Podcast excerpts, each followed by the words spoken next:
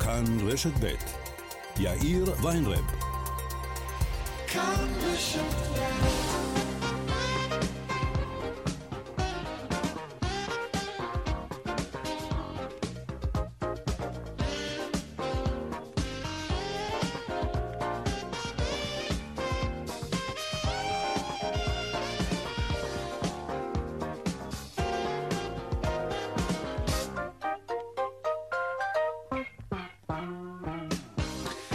קצת אחרי 4:05, כאן צבע הכסף ברשת ב', יום ראשון, שלום רב לכם, שבוע טוב, העורך רונן פולק, בהפקה קובי זרח, טכנאי השידור שלנו הוא עורי פיקר, הדואל של צבע הכסף הוא כסף@כאן.org.il, אני יאיר ויינרב, מעכשיו עד 5, אנחנו מיד מתחילים.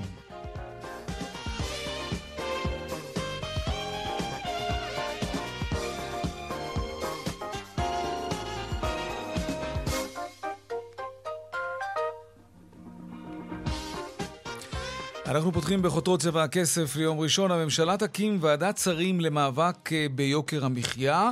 בראש הוועדה יעמוד ראש הממשלה נתניהו. בפתח ישיבת הממשלה הכריז נתניהו על הקמת הוועדה הזו ואמר שהתקציב שאושר בשבוע שעבר הוא הצעד הראשון במלחמה ביוקר המחיה. הנה הדברים. אני מבקש מוועדת השרים להביא לי תוכנית עבודה עם לוח זמנים מפורט וברור למאבק ביוקר המחיה בכל האמצעים, בכללם עידוד התחרות, הורדת נכסים, שבירת מונופולים.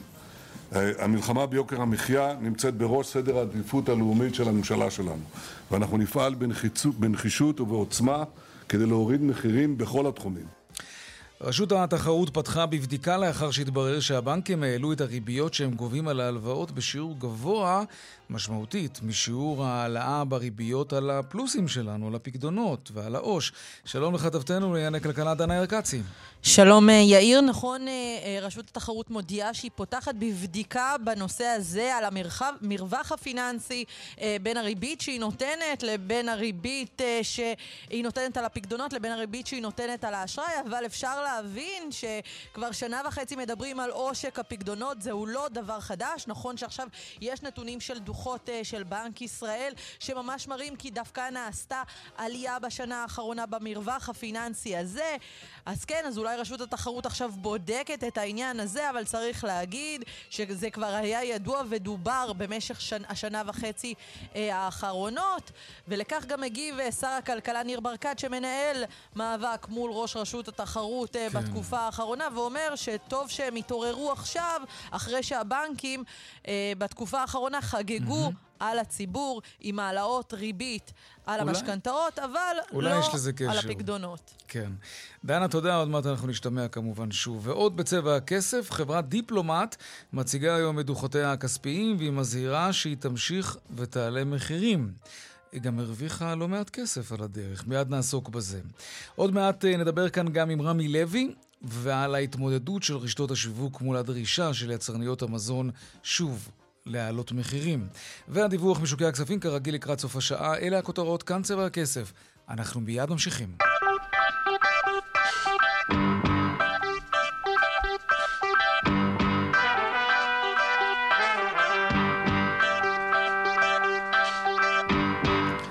אנחנו פותחים בחברת דיפלומט, אתם זוכרים שהודיע בחודש העבר שהיא תעלה מחירים ב-25%. היא מזהירה היום שוב שזה מה שהיא מתכוונת לעשות, פעם נוספת, וזה ביום שהיא מפרסמת את הדוחות הכספיים שלה, שבה היא מציגה עלייה בהכנסות וגם רווחים שאין מה להתבייש בהם. דנה ארקצי, כתבתנו לענייני כלכלה, שוב שלום. שלום, כן, אז חברת דיפלומט מפרסמת את הדוחות הכספיים שלה לרבעון הראשון לשנת 2023, היא מציגה צמיחה בהכנסות שמגיעות לכ-791 מיליון שקלים ברבעון הראשון של השנה, עלייה מהרבעון המקביל אשתקד, ולצד הנתונים הללו היא שווה ומזהירה שלנוכח העובדה שהספקים שלה מבקשים העלאות מחירים, אז היא צפויה לגלגל את אותם העלאות מחירים לצרכנים. וזה קורה, צריך להגיד, אחרי שכבר דיפלומט הודיע על העלאת מחירים בחודש שעבר, שתיכנס לתוקף ב-1 ביוני, העלאת מחירים שבשיעור של עד 25%. למעשה היא אומרת, אני מעלה מחירים, אבל אני גם שווה ומזהירה מזהירה שאם העלאות המחירים הללו מצד הספקים יימשכו, אני לא מאססת לגלגל את העלאות המחירים הללו לצרכנים, וצריך להגיד שבדיפלומט אומרים שהרווח הנקי שלהם נשחק מהרבעון המקביל אשתקד, כלומר אם הרווח הנקי של החברה עומד ברבעון הנוכחי הראשון של השנה בכ-21 מיליון שקלים, אז ברבעון שקדם לו הוא עמד על 28 מיליון שקלים, אז כן, הם טוענים שמדובר בשחיקה. זו באמת שחיקה, השאלה אם זה מצדיק להעלות מחירים ב-25%. אבל זה לא רק דיפלומט, אנחנו מדברים גם על יוניליבר, הם אמנם לא מתעסקים עם הצרכנים בסופרמרקטים, במרקולים, אבל עם הסועדים במסעדות הם כן. מה הסיפור שם? אז יוניליבר, החברה שרק לפני חצי שנה העלתה מחירים, חטפה קיתונות של אש, חטפה חרמות מצד הכימונאים, מודיעה שהיא מעלה מחירים, לא לנו לצרכנים באופן ישיר, אלא לשוק המוסדי, זה אומר לבתי הקפה, זה אומר לבתי המלון, ולשירותי הסדה כאלו ואחרים, בשיעור של עד 7% החל מהאחד ביולי, ואנחנו זוכרים את הסיפור של יוניליבר, את החרם של כל הרשתות שהתאגדו נגדה, כנראה שעכשיו אין באמת גם חרם צרכנים שאתה יודע שיעשו רעש סביב העניין הזה, ומצד שני גם אין רשתות שיווק שילחמו כאשר כולם מעלים מחירים, ורק עוד מילה, כאשר פונים לשוק המוסדי, שזה אולי בתי מלון, ואתה יודע, שירותי הסדה ובתי קפה, בסופו של דבר גם הם מגלגלים את המחירים לצרכן. דנה ארקצי, תודה רבה. תודה. שלום רמי לוי, הבעלים של שיווק השקמה. שלום וברכה, דברים טובים. גם לך. תגיד, אם למשל, סתם שאלה היפותטית, למשל אתה, רמי לוי, או כל יבואן אחר, היום רוצים לייבא סטארקיס, או היינץ, או מה יש שם עוד, אוריאו, ג'ילט, מילקה, או כל מוצר אחר היום שדיפלומט מייבא. אתה לא יכול לעשות את זה? תלוי. אם אני חסום מבחינת מה שקשור למשרד הבריאות, אם יש רגולציה שמשרד הכלכלה לא מאפשר, בגלל כל מיני רגולציות... מה זאת אומרת? אם כבר מאפשרים לחברה כמו דיפלומט לייבא את המוצרים האלה, למה שליבואן אחר יהיה אסור? איך זה עובד? אני אגיד לך מה הבעיה. למעשה, סתם דוגמה. אם דיפלומט קיבל רישיון לייבא משחת שיניים ממקום מסוים, או שמפו ממקום מסוים, אתה לא יכול לייבא את זה ממקום אחר, אתה צריך לייבא את זה מהמקום שהוא מייבא כדי שיקלו עליך ברגולציה. למרות שזה אותו מוצר? למרות שזה אותו מוצר ממש? למרות שזה אותו מוצר. זאת אומרת, היום אם אני רוצה לייבא, מי שיש לו רישיון למעשה, אני אכתם דוגמה, אם דיפלומט יש לו רישיון לייבא ממדינה מסוימת, אני צריך לייבא אך ורק מאותו מדינה. למרות שאותו מדינה גם נמצאת בכל אירופה. זאת אומרת, אותו מדינה היא... קשורה לכל אירופה. רגע, אז הקושי הוא בעצם פה. כלומר, אם יבואן עכשיו מחליט להתחרות בדיפלומט, הרי דיפלומט הם לא הבעלים של טונה סטארקיס, כן? הם בסך הכל היבואנים של המוצר הזה. לא. קודם כל, דיפלומט הם הבעלים של המותג טונה סטארקיס. אבל פה, אם דיברת בטונה סטארקיס, אתה לא חייב לקנות טונה סטארקיס. יש עשרות טונות על המדף, והרבה יותר זאת, ובאיכות לא פחות טובה. באיכות, אתה יודע מה? שאני עושה לפעמים טעימות, האיכות הרבה יותר טובה, אם תיקח את המותג הפרטי שלנו, היא לא פחות טובה, אבל היא ב-25% יותר זול מאשר, בוא נגיד, הטונה שזה טונה סטארקיס. וכשאתה משווה כמה קונים את זה? אם הצרכן דווקא מתעקש וקונה טונה סטארקיס, אז שידע דבר אחד, שברגע שהוא מתעקש לקנות מותג, אז הוא לא עוזר להילחם ביוקר המחיה. אתה מבין? יש כיוון מאוד מאוד רחב. אז מה קונים יותר אבל אגב? את המותגים הפרטיים או את טונה סטארקיס? היום, בנקודת הזמן הזו. אם אני מסתכל אצלי למשל, הטונה שלנו הולכת לא פחות מאשר טונה סטארקיס. כי לימדנו את הצרכן, והצרכן בא ורואה, שאצלנו עולה, סתם דוגמה, ב-20-25% פחות הטונה שלנו, של המותג שלנו. והוא לא פחות טוב, אז הוא קונה את המותג שלנו. עכשיו מי שמתעקש ורוצה רק טונה סטארקיס, בסדר, אז הוא רוצה לשלם 20% יותר, שישלם 20% יותר. מי מייצר אגב את הטונה הפרטית שלכם? תראה, לא פעם ולא פעמיים, גם היצרן של טונה סטארקיס מייצר גם לנו. אנחנו מייצרים גם בארץ וגם בחו"ל. אבל תראה, מותגים כמו אוריאו ומילקה וג'ילט, אני כן רואה למשל במקומות פחות מוסדרים, נגיד, אפילו בשווקים, אתה רואה את המוצרים האלה, ואני תוהה אם הם גם קונים את זה שם באמצעות דיפלומט, או באמצעות ערוצים אחרים. תראה, קודם כל כשאתה רואה את המוצרים האלה, זה תלוי, רשום על המוצר, מי היבואן. אם זה דיפלומט, אז רשום מהיבואן. אם זה יבואן שזה פרלל, אז אותו יבואן שמייבא את זה בפרלל, הוא רשום שם על המוצר. אוקיי. זאת אומרת, הצרכן הישראלי עדיין צריך את השם של המותג, למרות שמייצרים את זה באותו מפעל. אני בא ואומר, הכוח הוא בידיים של הצרכן הישראלי. איפה שיש לנו באמת בעיה, באמת בעיה, שם הם יותר ריכוזיים, הם יותר מונופוליסטיים, בואו נגיד כזה דבר, הם יותר כוחנים, זה המדינה. איפה שאת כל המכסים, ניסים, רגולציה, כל הדברים האלה, זה המדינה. שם אין תחרות. אצלי על המדף, אתה יכול לראות קולגייט מ-4.90 עד 10 שקל. עכשיו מי שרוצה לקנות את אותו מוצר של 10 שקל, אז הוא קונה ב-10 שקל. אבל יש לו גם ב-4.90. אבל אם המדינה מחליטה לעלות מוצר מסוים, את הארנונה, או מכסים, או מיסים, או לא... או לבוא ולשים, סתם דוגמה, לתת מכסות ולא לפתוח את השוק באופן חופשי, אתה לא יכול ללכת למדינה אחרת. היא מחליטה לעלות את הדלק, אז היא מעלה את הדלק, היא מונופוליסטית, כוחנית וריכוזית. בסקטור הפרטי יש לך גיוון מאוד רחב על המדף, ופה הצרכן צריך להבין שהכוח הוא בידיים שלו, שאם הוא רואה מוצר שהוא יקר, שלא יקנה אותו, שעשה את הקנייה שלו בצורה חכמה. ואם הוא עשה בצורה חכמה, אצלי בסופר שלי, אני יכול לדבר בשם עצמי, הוא יכול לחסוך עשרות אחוזים.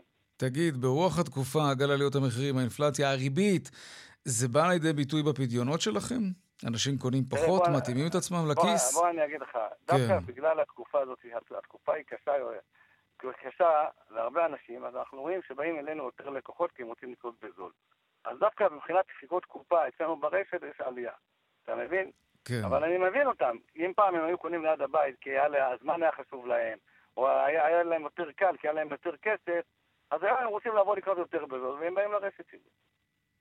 תגיד, ומה לגבי נופשים בחו"ל? אתה גם הבעלים של ישראל, נסביר, תשים פחות? כלומר, איפשהו אתה מרגיש שהציבור מתנהג היום אחרת בגלל כל מה שקורה? גם פה, תראה, לציבור ודווקא למעמד הביניים שיש לו משכנתה, קשה לו מאוד, ואני אתן לך דוגמה, נניח סתם דוגמה, אם עלה לו ב-1,000 שקל, 1,200 שקל למשכנתה, אז בואו נגיד, בחודש הראשון הוא לא הרגיש, בחודש השני הוא לא הרגיש. אחרי 4 חודשים פתאום נהיה לו 5,000 שקל חוסר במאזן. תראה, זוג עם 2 ילדים מנהל את המשק בית שלו כמו עסק. בסוף, אם חסר לו במאזן 5,000 שקל, זה הרבה כסף בשבילו. נו, אז אתם רואים שתשים פחות? לא הבנתי בשורה התחתונה. לא, לא, לא, לא. אני בא ואומר שאם הם רוצים להמשיך לטוס, הם חפשים יותר. הם לא, הם בואו, מתפשרים, לבוא ולא לטוס, בוא נגיד במחלקה ראשונה, או לטוס במקום איזה. הם מתפשרים ללכת למקום יותר זול, אבל הם רוצים דווקא גם כן להמשיך לחיות. ואתה רואה את זה שהם... כן, ואז תוקעים להם את הטרולי, שצריך פתאום להתחיל לשלם על זה. למה? בוא נגיד לך, אם לא יתקעו את הטרולי, אז בסופו של דבר כל אחד יביא טרולי ולא יהיה מקום. אתה רואה מה קורה? היינו, באמת, עשרות שנים אנשים מעלים טרולי בלי להוסיף על זה כסף. מה קרה פתאום? אתה יודע מה, אני בנושא הזה, שגם פה הבדיקו איפה שלא לוקחים על הטרולי, שיתושו שם. אוקיי, זאת בהחלט יכולה להיות אלטרנטיבה. תגיד, מה מצב המלחמה שלך בתנובה ובמחלבות? שמעתי שאתה מייבא מוצרי חלב מפולין. תראה, אנחנו מייבאים, אנחנו עושים את הכל בסופו של דבר שיהיה תחרות ושיהיה המוצר על המדע ושיהיה גיוון רחב. וכמה זה יהיה יותר זול? ב10%. ב10%. הנה, הבאנו חימה, עכשיו הבאנו חימה. כן. ביטלו את המכסים על החימה, פתחו את השוק, ואנחנו מוכרים 7.5 שקל חימה מיובאת, באיכות של 100% חימה, באיכות הכי טובה שיכולה להיות. והנה, יש פה ארטרנטיבה לצרכן. כל הזמן אמרו, פתחנו את השוק, הורדנו את המכסים, החימה לא ירדה. אין עובדה שפתחו את השוק, ואין לו חמה ב7.5 שקל 200 גרם, שזה הרבה יותר זול מאשר כל חמה מיובאת, או גם החמה שהולכת הכי הרבה בארץ. ואנשים ניגשים לחמה הזאת, תגיד? אני רואה שאנשים ניגשים, אנשים לוקחים אותה, כי סך כל האיכות שלה, הם מבינים, היא לא פחות טובה. אני דווקא מתחיל לראות שהצרכן מתחיל לראות יותר חכם, שהוא קונה מותג פרטי יותר, הוא קונה מותג שהוא יותר זול למדע. תראה, גם אותו יצרן גדול, יש לו תחרות מול יצרן גדול אחר. וברגע שהוא יראה שיצרן גדול אחר שם את המחיר שלו במבצע, היצרן השני לא שם מבצע, או שהמחיר שלו יותר יקר, שלא יתמקד במוצר שהוא רגיל אליו, שיקנה את המוצר המקביל. תאמין לי, בסופו של דבר, האיכות של כל המוצרים הם באיכות מעולה. לכן הצרכן צריך לבוא ולהבין שהוא יכול לעזור לנו גם להילחם ביוקר המחיה. אוקיי, תגיד, יש עוד חברות שמבקשות בימים האלה להעלות מחירים? תראה, אנחנו... אני לא קיבלתי עוד העלאת מחירים של כל עוד חברות. וחוץ לזה, גם למה לדרבן את החברות לבוא לעלות? לא, חלילה, להפך. אולי לגרום להם לחשוב פעמיים לפני שהם עושים את זה. תגיד, אפרופו, הזכרנו קודם את דיפלומט, ואתה רואה שההכנסות שלהם עלו, והרווחים שלהם אמנם נשחקו, אבל הם עדיין הרוויחו כמעט 21 מיליון שקלים ברבעון. מה זה אומר? שהם הצליחו לשמור על רווחיות בזכות זה שהם העלו מחירים ב-25%, או שזה מוכיח להפך, שדיפלומט הייתה מרוויחה בכל מקרה? זה מה שקורה לדיפלומט. לפי המאזן, ברווח שלו סך הכל הוא ירד. הוא מכר יותר, כנראה שהיה ביקוש יותר גדול למוצר שלו, או שהמחיר עלה. אבל מצד שני, הרווח שלו, הרווח התפעולי שלו ירד. זאת אומרת, בוא נגיד כזה דבר, חברה שמגלגלת, אני לא בא לפנגר על אף אחד, לא בא לרחם על אף אחד, אבל חברה שמגלגלת כמעט 50 מיליארד ברבעון, ומרוויחה רק 20 מיליון שקל. תשמע, בסוף זה חברה ציבורית, הוא צריך שאנשים ישקיעו בה. מה אני אגיד לך? מצד שני, איפה שיש בעיה, זה לא בסקטור העסקי הפרטי, אלא בסקטור הציבורי, כמו שאני אמרתי. תראה, שם יש מכסים, מיסים. תראה, למה הצרכן מצד אחד בהם רוצים לשמור על החקלאי, וחייבים לשמור על החקלאי ולסקטד את החקלאי. אבל מי ששומר על החקלאי זה הצרכן. הוא משלם עשרות אחוזים של נכס כדי לשמור על החקלאי, במקום שהמדינה תשמור על החקלאי. נניח, סתם דוגמה, קח דבש. למה צריך לשלם 17 שקל על קילו דבש נכס? אם המדינה באמת רוצה לשמור על החקלאי, והיא חייבת לשמור על החקלאי, שתסבסד. היום מי שמסבסד אותה, את אותו חקלאי, זה הלקוחות. זה הצרכן. תגיד, אם כבר הזכרת את החקלאים, בכמה אתה מוכר דובדבנים היום? אנחנו לא כל הדרך מוכרים דובדבנים במחירים הזולים ביותר. שהם? גם פה אני קורא לצרכן. אם יש דובדבן בתחילת עונה, אל תיקח. ואם הדובדבנים יקרים, כנראה שאין לי גם על המדף. בכמה אתה מוכר? שבוע שעבר ראיינו כאן, בכיר בבראשית, זה היה בימים שמכרו ב-100 שקל לקילו דובדבנים. והוא סיפר לנו שהוא מוכר את הדובדבנים ב-25 שקלים לקילו. לאן ה-75 שקלים? מי מרוויח אותם? בוא נגיד כזה דבר. אם בראשית מוכרת ב-25 שקל, זה מה שהוא אמר. אנחנו מוכרים את זה ב-29 שקל לצרכן. זה מה שעולה כאילו דובדבנים היום אצלך? אם הוא מוכר ב-25, אני לא בדקתי את זה, אני אגיד את האמת. כי זה הרווחיות שלנו, פחות או יותר. אבל שבוע שעבר... אבל איפה שמוכרים ב-100 שקל, שהצרכן לא יקנה. לא, אבל אני מנסה... לא, 100%, אתה צודק, אבל אני סתם מנסה להבין איך זה עובד. אם הוא בשבוע שעבר אמר לנו, אני מוכר קילו ב-25 שקלים, ואחר כך אתה רואה את זה במרקולים ובשווקים בכמעט 100 שקל לקילו, לאיפה מתפזרים ה-75 שקלים האלה? מי לוקח אותם?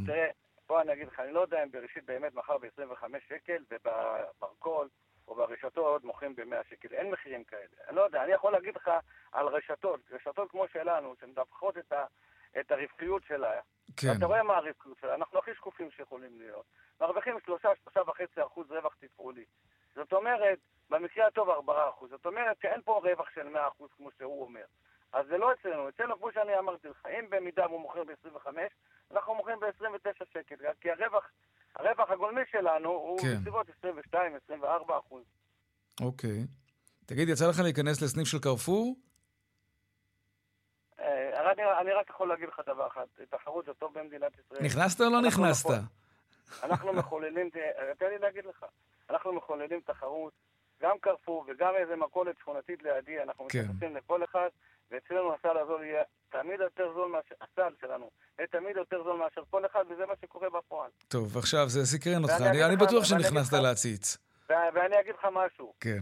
אם באמת רוצים להילחם ביוקר המחיה, והמדינה רוצה להילחם, כל אלה שבאים אומרים, הבאנו איזה רשת בינלאומית כדי להוריד את יוקר המחיה, הם טועים ומתאים את כל הציבור, והם מייצרים לעצמם כותרת, חד משמעית. בסופו של דבר, מי שמוריד את יוקר המחיה במדינת ישראל, ואני רוצה להגיד לך, דווקא אנחנו, שאנחנו מחוללים תחרות, זה הרשת שלי מצד אחד. מצד שני, אם באה איזה רשת בינלאומית, ועוד מייצרת תחרות, זה טוב מאוד, לומדים מכל... זה מצוין, אבל... אבל זה לא יעזור להילחם ביוקר המחיה.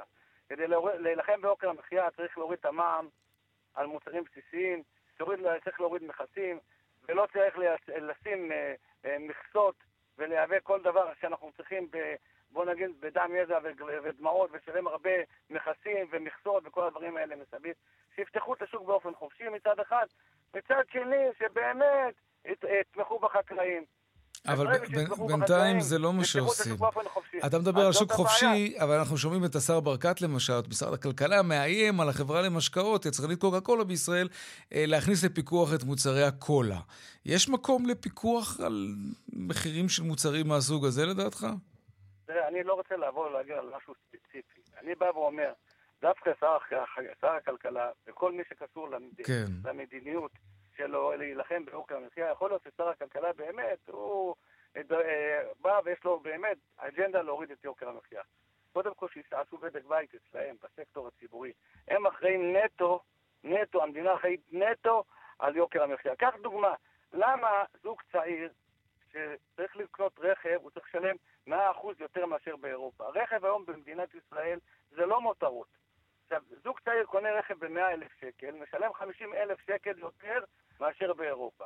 אחרי 3 שנים, הרכב הזה נשחק לו לפחות ב-30%. נכון. וגם בדלק הוא משלם לפחות 12,000 שקל יותר במשך של ה3 שנים האלה. זאת אומרת, הוא שילם כמעט 100,000 שקל יותר מאשר מה שקורה באירופה. חלק את 100,000 שקל האלה ל36, זה כמעט 3,000 שקל. מה אתה חושב שצריכה של זוג צעיר עם 2 ילדים בסופר, אצלנו בכל אופן, או בסל המזון של הצריכה של זוג צעיר? הוא 3,000 שקל. תורידו רק לדבר הזה ותראה כמה תקלו על הזוגות הצעירים. זה נכון.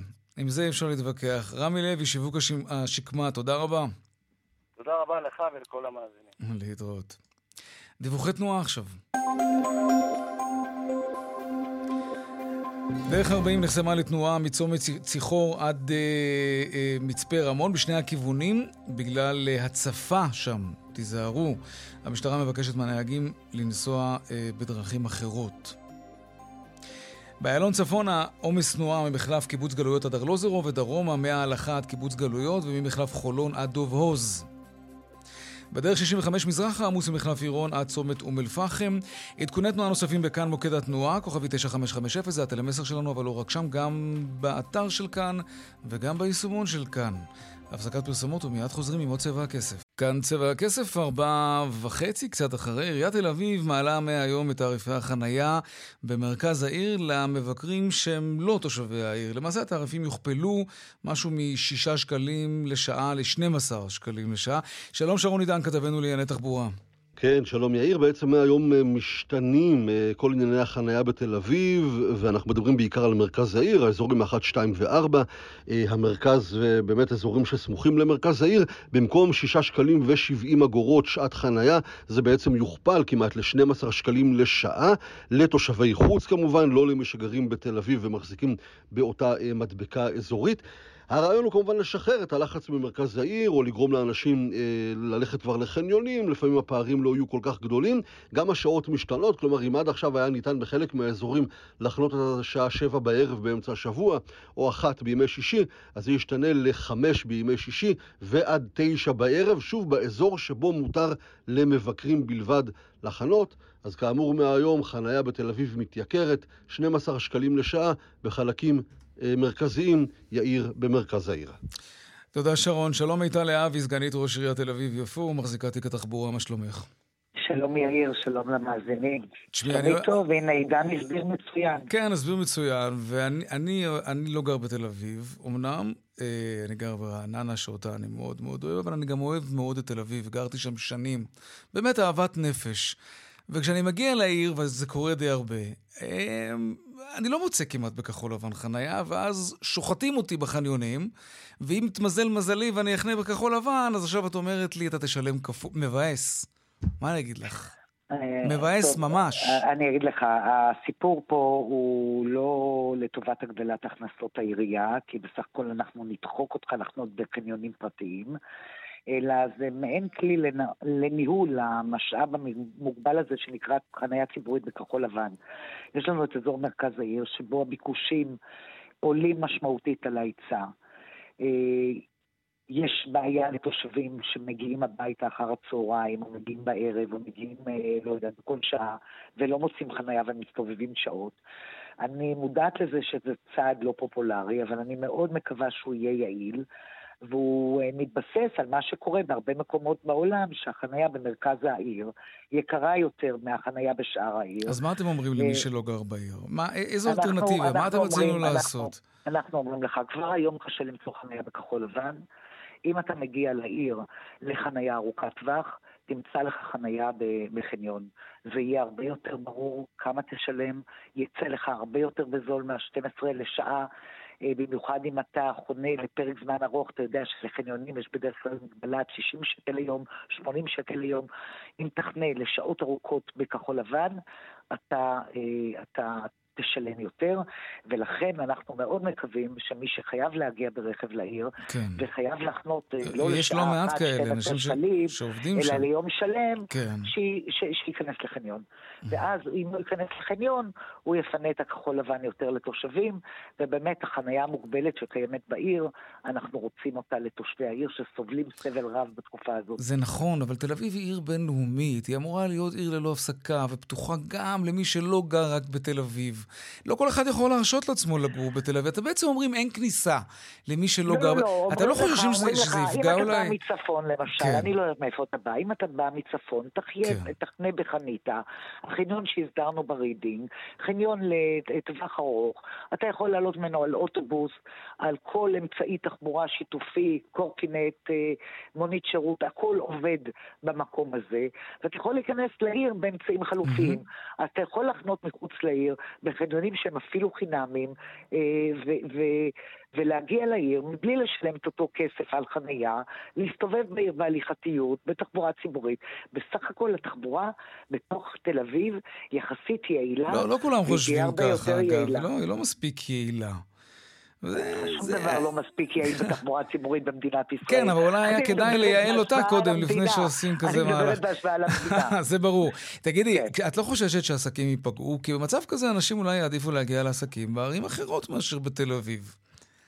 והתנועה הזאת של תושבי חוץ היא מפרנסת אתכם. סליחה שאני אתן לך את הדוגמה הזאת, אבל הייתה תקופה שהמשטרה נעמדה ברחוב 4 ותפסה הרבה מאוד אנשים שנוהגים לשתות בברים ינשופונים. ואני אמרתי, זה יבריח אותם גם לראשון וגם לערים הסמוכות, ברגע שיש את הדברים האלה. אז חנייה והיעדר חנייה זה בהחלט שיקול בהתניידות של אנשים. מי שלא מורגל לנסוע בתחבורה ציבורית ומנסה לחשוב, תהיה לי חנייה בהיכל התרבות, לא תהיה לי חנייה בהיכל התרבות, שוקל אם להגיע להצגה או לא. אין לי ספק שזה עדיין חלק מהנסיבות ומהסיבתיות של הגעה והיא הגעה. אבל אין לי גם ספק שהתושבים שלנו סובלים סבל רב, ואנחנו לא יכולים להמשיך להתנהל עם מצע חנייה מוגבל, כאילו אין לו הגבלה. חייבים לעשות את השינוי הזה. טוב, החלפתם לפחות את השילוט, תגידי שלא יהיו... החלפנו את השילוט בכל העיר, התחלנו בפרויקט הזה בתחילת מרץ, עשינו החלפה של השילוט כדי שהוא יהיה ברור יותר למי שעומדים לחנות, ושאנשים יהיה להם ברור מה מותר או מה אסור. וזה באמת ברור יותר? אגב, אני לפעמים בוהה בשלט ואני לא מצליח להבין מה כתוב שם. אני חושבת שהטבלה שהכנו היא מבהירה יותר.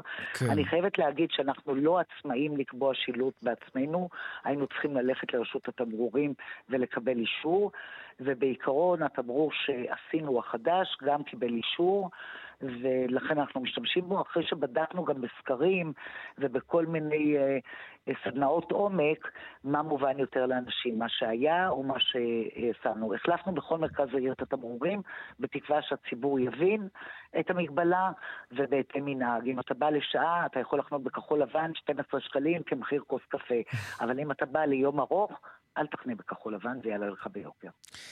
זה בהחלט המצב. מיטל להב, סגנית ראש עיריית תל אביב-יפו, מחזיקה תיק התחבורה. תודה רבה. תודה רבה.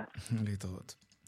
טוב, לעניין הבא שלנו. לפני שבוע דרש משרד הכלכלה הצצה לדוחות כספיים של 15 חברות, נתונים על העלויות ועל הרווחיות של החברות, וזה כדי לראות אם באמת ישנה או אין הצדקה לעלות מחירים. בהתאחדות התעשיינים זוהמים על הרעיון הזה בכלל. שלום דוקטור רון תומר, נשיא התעשיינים.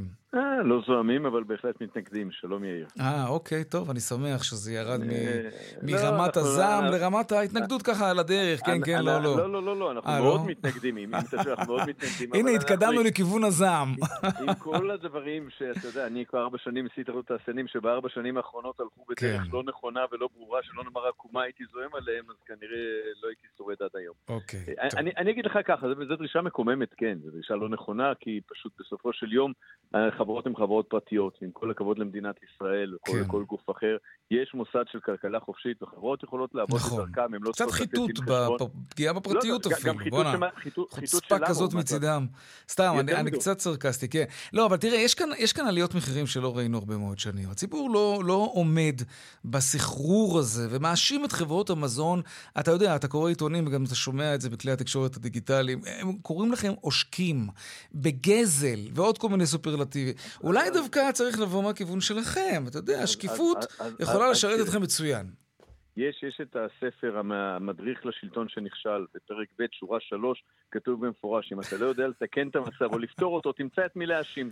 וזו האסטרטגיה שעובדת כבר שנים, והממשלה הזו לא המציאה אותה, זה כבר יותר מעשור השיטה הזו לצערי עובדת, ואכן אנחנו גם לא מצליחים הפעם לפתור את הבעיות שאנחנו קוראים להם יוקר המחיה. למה? כי בסוף במדינת ישראל יותר מכולם יש מונופול אחד, יש שיאמרו דורסני, יש שיאמרו לא מתחשב, וזו מדינת ישראל, כל צעד בחיים שלנו, הדיור שלנו, בין אם זה משכנתה או שזה שכירות, החינוך שלנו לילדים שלנו, הרכב ומה שאנחנו משלמים עליו, מחיר הרכב ומחיר הדלק, וגם חלק גדול ממוצרי המזון מושפעים מהמונופול הדורסני הזה. עכשיו, מדינת ישראל מעולם לא עשתה צעדים כדי להקל על המגזר העסקי לבוא ולבוא לצעד. אבל אתה רואה את זה בעיניים, נכון. אי אפשר להתווכח עם מה שאתה אומר, זה נכון, אבל הציבור רואה את זה. מה שהוא לא רואה זה את הדוחות של חברות המזון. אלו שמעלות מחירים, תראה אבל את דיפלומט, שכן מפרסמת כמובן. אני לא מכיר את הדוחות של דיפלומט, גם יבואני ואני פחות מכיר את הסקטור היבואני. אני יכול להגיד לך בתור סקטור יצרני, אנחנו משלמים שכר גבוה משמעותית משל כולם, אנחנו משלמים לעיריות ארנונה עסקית גבוהה משל כולם, מים משל כולם וכולי. גם הממשלה הזו שקמה, אחת המסיבות העיתונאים הכי מוצדקות הייתה המסיבה העיתונאים הראשונה של שר האוצר, שר הכלכלה עם ראש הממשלה, ואמרו, אנחנו נוריד את מחוללי האינפלציה. ופעם ראשונה בצדק, הם לא כיוונו אש לאף אחד, הם אמרו, אנחנו נוריד את מחירי הארנונה, המים, החשמל. זה לא קרה. הדבר היחידי שירד זה מים לאזרחים פרטיים, לא לעסקים. הארנונה עלתה והולכת לעלות בסוף שנה. החשמל יקר למרות שחמרה. כל הדברים האלה בסוף גורמים לישראל להיות מדינה שיקר לייצר בה. ולמרות הכל יאיר, בשנה האחרונה מחירי המזון בישראל התייקרו ב5% ובאירופה ב15%. עכשיו, מה עשתה ספרד לפני שבוע? אבל שם היה הרבה יותר זול. אז צריך גם להגיד את זה, לא, אין במה למה להתווכח, כל מי שנוסע לחוץ לארץ וישראלים נוסעים בטירוף, רואים, הם נכנסים לסופרמרקט, הם רואים. אם חס וחלילה מדינת ישראל תקרוס, לא משנה ביטחונית, כלכלית או משהו, והשקל יחלש ויחזור, האירו יחזור להיות 4.5 שקלים, פתאום זה לא יהיה זול, הכל עניין של שערי מטבע, אבל אני אגיד לך יותר מזה, הדבר הכי יקר שלוקחים מהכיס של כולם, זה המע"מ, אנחנו במדינת ישראל משלמים על מזון 17% מע"מ, 17% מע"מ על מזון, אין לזה כמעט אח ורע בעולם המערבי, הממוצע של ה-OECD ושל השוק האירופאי הוא 9%. זאת אומרת, כבר מראש אנחנו משלמים יותר. טוב, להם אין הסכמים קואליציוניים שצריך לממן. אני לא יודע, אבל ממשלת ספרד למשל, כן, ואני לא מכיר שם את ראש הממשלה ולא מכיר את תפיסתו הכלכלית, הודיע בשבוע שעבר, כיוון שהתייקרו מחירי המזון שם ב15%, לא 5%, שהוא מוריד את המע"מ על מזון. אז ממשלת ישראל יכולה להיכנס מחר מתחת. אבל הקופה ריקה, אין מיסים, והגרעון תופח, מי יעשה דבר כזה? אז ניקח יצרנים שמעסיקים בפריפריה אלפי עובדים, בשכר גבוה מהשכר המינימום במשק, שכל העלויות שלהם מתייקרות, שחומרי גלם שלהם מתייקרים, שלמרות הכל בשנתיים של הקורונה לא יקרו בשקל מוצר, ותשימו אותם על המוקד. עכשיו, מה יגרום? אחד, אנחנו לא ניתן להם לשים אותנו על המוקד, כי בכל מקום אנחנו נסביר איפה הבעיה האמיתית, אבל יותר מזה, אם חס וחלילה הם יצליחו, תפוררו את תעשיית המזון בישראל, וישראל תהיה מדינה שתלויה רק בייבוא מזון מטורקיה, ממקומות אחרים, ברצותם יעלו מחירים, ברצותם יורידו מחירים. אני לא מבין, יש לנו תעשייה מפוארת, ואנחנו מוכנים להיות שותפים, אנחנו מבינים את הקושי של הציבור, אני לא אומר שהציבור לא קשה. עכשיו, יכול להיות דרך, ואני לא מכיר את הדוחות של החברות שלי, יכול שהחברות, הדוחות יראו א' או ב', אבל בתפיסתי הכלכלית, אם אנחנו לא רוצים לעבוד בכלכלה סוציאליסטית, אולי להלאים את חברות המזון, זה גם פתרון. אוי ואבוי. אני יודע אוי ואבוי, אבל זה כיוון שהממשלה הולכת. אז בוא, תן 3 צעדי זהב לראש הממשלה נתניהו, שיעמוד, אתה בוודאי יודע, בראש הוועדה להורדת, למאבק ביוקר המחיה. לו היית יכול ללחוש על אוזנו עכשיו 3 צעדי זהב. קבל 3 צעדים שאני יכול להבטיח לך, כמה שאני יכול להבטיח, כי אני לא חברות המזון, שהם יגרמו לא רק לעליית מחירים, אלא לירידת מחירים. 1, הורדת המע"מ, 2, על מזון. 2, הורדת מחירי מוצרי החקלאות, בכך שהיום אנחנו כולנו מסבסדים את החקלאות דרך המוצר, במקום לדאוג לחקלאות שכל כך חשובה לנו בסבסוד ישיר, החלב בישראל יקר מהכל. 3, הורדת עלויות ממשלתיות, שזה כמו המיסים של חשמל, מים, ארנונה. אם אתה פותר את 3 הדברים האלה, אדוני ראש הממשלה, אני שותף שלך ואני מבטיח לך עוד פעם, שמחירי המזון לא רק שלא יעלו, הם גם ירדו. איך אני יכול לוודא שבאמת, נגיד שעכשיו חותכים את המע"מ, איך אני יודע שזה יתגלגל אליי? הרי יכול להיות שבתוך הוואקום הזה ייכנסו עכשיו היבואנים והיצרנים ויגידו, אנחנו היינו צריכים לייקר ב10% וריחמנו על הציבור ויקרנו רק ב5%. עכשיו המע"מ יורד, אז אתה יודע, זה חלק מחוקי הכלכלה, וגם אתה יודע את זה. כשיש ואקום מישהו נכנס, השאלה מי נכנס הכי מהר. אתה צודק שתרחיש כזה תמיד יכול להיות, אבל אז לפי זה אני לא נעשה כלום, כי תמיד יכול להיות תרחיש מסוים. אני יכול להגיד דבר אחד, תורידו את המע"מ כהוראת שעה, ותראו איך השוק מתנהג. אל תורידו אותו ל3 שנים, תורידו אותו ל0.5 שנה. תראו שבחצי שנה... צעד זהב 1, סעיף קטן א'. ניסוי כלים, מה שנקרא. יפה. עכשיו, אני אומר אותם, בחקלאות זה ברור. ישראל היא המדינה היחידה שלא ידעת לשמור על החקלאות שלה כמו שצריך, בתמיכה ישירה כמו שה-OECD עושה, אלא מה מסייל זה דרך הצרכנים. ברור שגבינה ישראלית היא יותר יקרה מגבינה צרפתית, כי החלב הישראלי עולה 30% יותר. עכשיו, אני רוצה לשמור על רפתות ישראליות, אבל הסבסוד הישיר שממשלת צרפת נותנת לרפתות הוא גדול משמעותית ממה שהמדינה נותנת. אז שיבינו האזרחים, למה זה עולה להם יקר? אני אומר, כל הדברים האלה, אם ננתח אותם, נרד סוף סוף לשורש הבעיה, וגם נפתור את זה. כי תראה, אנחנו כבר שנים הולכים סביב זה. יקר לי, משווה מחירים לברלין, משווה מחירים ללונדון, הכל בסדר. זה עוזר לנו במשהו? לא עוזר לאף אחד, לא לחברות, לא לצרכנים. אולי זה עוזר לתקשורת, שזה מעניין לדבר על זה. אבל בסופו של יום, אני אומר, אנחנו באמת רוצים פתרון שורש, יש את הפתרונות האלה, אמרתי לך, אפשר ליישם אותם תוך חודש. אני אומר עוד פעם, אנחנו יש שותפים, כי בתוך עמנו אנחנו חיים, אנחנו מבינים כמה קשה לציבור, תחב, לא קשה לא רק בגלל המזון, הרבה יותר קשה בגלל הדיור, בגלל החינוך לילדים, אבל את חלקנו במזון נוכל לתת, אם הממשלה תיכנס איתנו מתחת לאלונקה, ולא תחשוב שאנחנו מתחת לאלונקה והם מעליה. דוקטור רון תומר, נשיא התעשיינים, תודה. תודה, יאיר. קצת דיווחי תנועה. טוב, אז ככה, בדרך רחוב דרומה יש עומס מגעש עד נתניה, בדרך 65 מזרחה יש עומס מעירון עד צומת אום אל-פחם, בדרך 71 מערבה עומס מבית השיטה עד עין חרוד, ובדרך אשדוד אשקלון עמוס ממחלף אשדוד עד צומת ניצנים. עדכוני תנועה נוספים בכאן מוקד התנועה, כוכבי 9550, זה הטלמסר שלנו, אבל לא רק שם, גם באתר של כאן וגם ביישומון של כאן. ואנחנו נצא להפסקת פרסומות קצרה, ומיד אחרי זה אנחנו נחזור עם עוד צבע הכסף, עם הדיווח משוקי הכספים, אולי נספיק עוד משהו. מיד חוזרים. כמעט 10 דקות לפני השעה 5, תקרית מביכה היום במהלך טקס פרידה מהכלכלנית הראשית במשרד האוצר. מנכ"ל האוצר לשעבר מתח ביקורת על בחירי המשרד, וזה לא עבר כל כך בשקט. מיכאל שמש, כתבנו הפוליטי, שלום. תספר לנו מה קרה. שלום, צהריים טובים. נכון מאוד, תקרית חריגה מאוד. בטקס שאמור להיות טקס חגיגי במשרד האוצר, נפרדים היום מהכלכלנית הראשית, שירה גרינברג, ומהר מאוד הטקס הזה הופך לבמה של האשמות קשות כלפי הממשלה וכלפי בחירי משרד האוצר. מי שמדבר שם הוא מנכ"ל משרד האוצר לשעבר, רם בניקוב, המנכ"ל של ליברמן, והוא תוקף גם את הממשלה, אומר שהיא שכחה מה זה מינויים מקצועיים ומינויים של אנשים מוכשרים, ואומר שחלק מהמנהיגים מקדשים בערות, וגם ביקורת על בחירי האוצר, שבליקוב בעצמו, אבל התעמד לפני רגע, הוא אומר שם שהם לקו בשתיקת הכבשים, מותח ביקורת, בעיקר אני מניח לראש אגף התקציבים והחשב הכלכלי, שלטענתו כנראה לא מספיק מותחים ביקורת על הממשלה ועל הפעולות שלה, ועוד הקיצה אחת של בלניקוב הייתה שם כלפי המחליף של שירה גרינברג, שהוא חובש כיפה, כן. אז הוא אמר לו, אתה נבחרת לא בגלל שאתה חובש כיפה, אלא למרות שאתה חובש כיפה, הקיצה לדעתי לא כל כך במקום, כך כל כך דברים חריפים. תקרית, סגנית שר האוצר, כמה נוטשת את הטקס, אומרת, האיש הזה לא יזלזל כאן בפקידים, וזה, הדברים הללו של בלדיקוב לא עובדים מנגשים. טוב, זאת מסיבת פרידה ששירה, הכלכלנית הראשית באוצר, לא תשכח, כנראה. מיכאל שמש, תודה רבה. להתראות. 102 בין 400, 200, take them.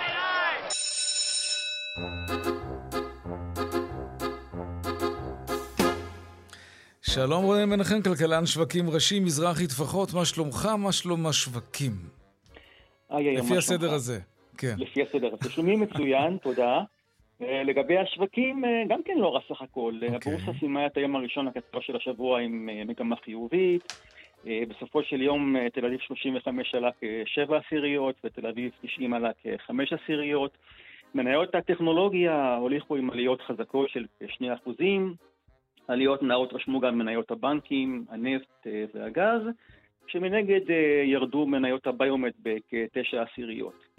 בשוק איגרות החוב ראינו היום מגמה שלילית קלה, טלבונד שקלי איבד 24 מאיות, ולעומתו טלבונד צמוד סיים כמעט בלי שינוי.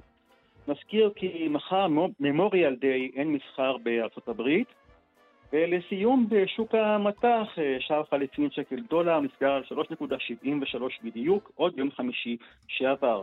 שיהיה ערב טוב. גם לך, רונן מנחן, כלכלן שווקים ראשי, מזרחית פחות, תודה רבה. להתראות.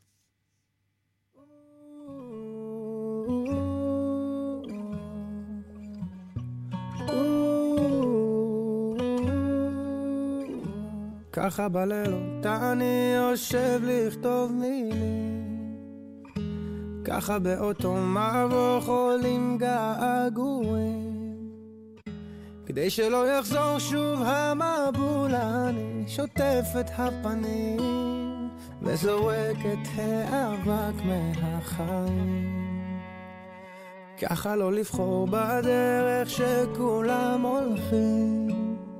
בעיניים עצומות אני רואה את השבילים, בעולם הזה מי מחבר ומי נותן חיים, יש אמת אחת כתובה לה בשפיים. לראות את הטוב, אסור לעצור את השמש עכשיו, שקיעות אדומות מול כל משליך את הכל אל הים. ככה לפעמים אני נזכר באנשים, מי היה לי כשנשברתי, מי סגר לי את הפנים, ועד שיום חדש פתאום יבהיר הכל, יפיג מכעסים, אגלה שאין לי מה לשמור בפנים. לראות את הטוב,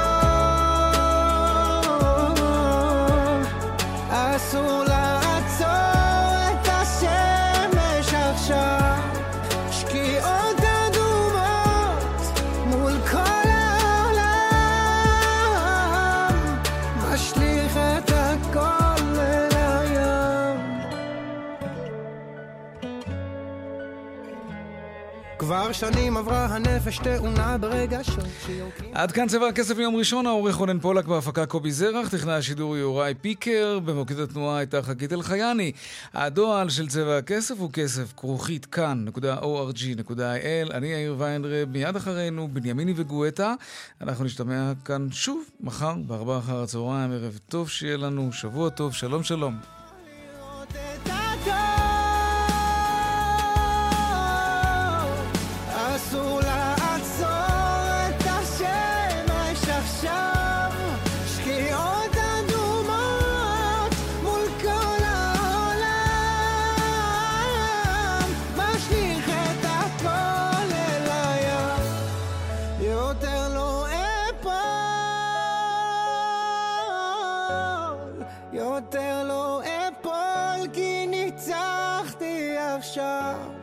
זריחות אדומות מול כל העולם, משליך את הכל אל הים.